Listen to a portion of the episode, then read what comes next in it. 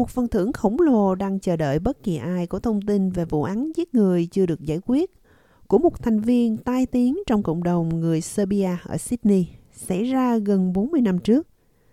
Cảnh sát New South Wales đang treo giải thưởng trị giá 500.000 đô la cho thông tin dẫn đến việc bắt giữ và kết án cá nhân hoặc những người chịu trách nhiệm về vụ sát hại Ratko Georgievich chưa được công bố. Ông Georgievich được vợ thông báo mất tích khi ông không gặp được bà và các con ở Canberra dự lễ hội nhà thờ Bojic vào ngày 26 tháng 1 năm 1985.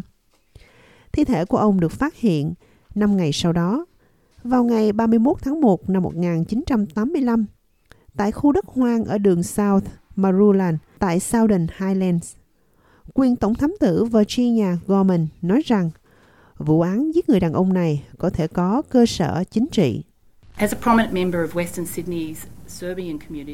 Là một thành viên nổi bật của cộng đồng người Serbia ở Tây Sydney, người đàn ông này là chủ tịch của nhà thờ chính thống Serbia tự do và là chủ tịch chi nhánh Otungabe của đảng tự do. Cảnh sát tin rằng vụ giết người có thể có động cơ chính trị dẫn đến vụ giết người. Ông Georgevic sinh năm 1937 và là một đứa trẻ trong Thế chiến thứ hai, sau đó di cư sang Úc. Vào thời điểm ông bị sát hại, Nam Tư bao gồm có Croatia, Serbia và các quốc gia Balkan khác, ngày nay đang trong quá trình tăng rã. Xung đột trong cộng đồng người Serbia ở Úc không phải là hiếm.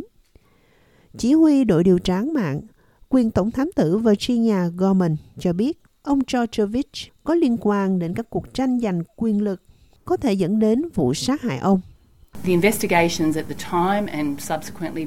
Các cuộc điều tra vào thời điểm đó, sau đó là các đơn vị điều tra án mạng chưa được giải quyết.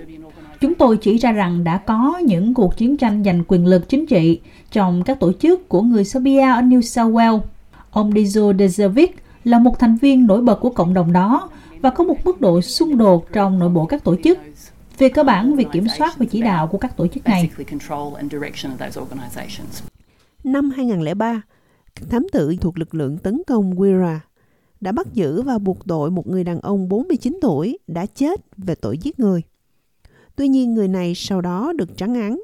Thám tử Virginia Gorman cho biết, mặc dù đã nhiều năm trôi qua, nhưng các thám tử và cảnh sát vẫn không từ bỏ việc truy tìm những kẻ chịu trách nhiệm. Bà tin rằng thời gian trôi qua kể từ cuộc xung đột nội bộ có thể dẫn đến cái chết của người đàn ông này sẽ khuyến khích các nhân chứng mới ra trình báo.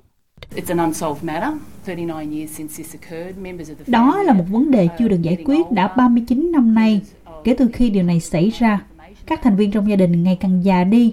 Những thành viên công chúng có thể biết thông tin về việc này cũng đang già đi. Cũng đã lâu rồi kể từ ngày xảy ra vụ án, nên vào thời điểm bây giờ cảnh sát đề nghị phần thưởng là lúc mà những xung đột nội bộ đó diễn ra đã khá lâu. Có lẽ bây giờ mọi người sẽ vui vẻ hơn khi nói về những gì đã diễn ra vào thời điểm đó. Ai có bất kỳ thông tin nào liên quan đến điều này, dù nhỏ đến đâu, nó vẫn rất quan trọng. Hôm nay với nỗ lực đưa ra câu trả lời dành cho gia đình nạn nhân, chúng tôi kêu gọi bất kỳ ai có thông tin hãy trình báo với cảnh sát và thông tin có thể được cung cấp ẩn danh. Um, Con gái của ông Trochovic, Gana Trochovic nói rằng bà hy vọng phần thưởng của cảnh sát có thể khuyến khích bất kỳ ai có thông tin tiến lên phía trước.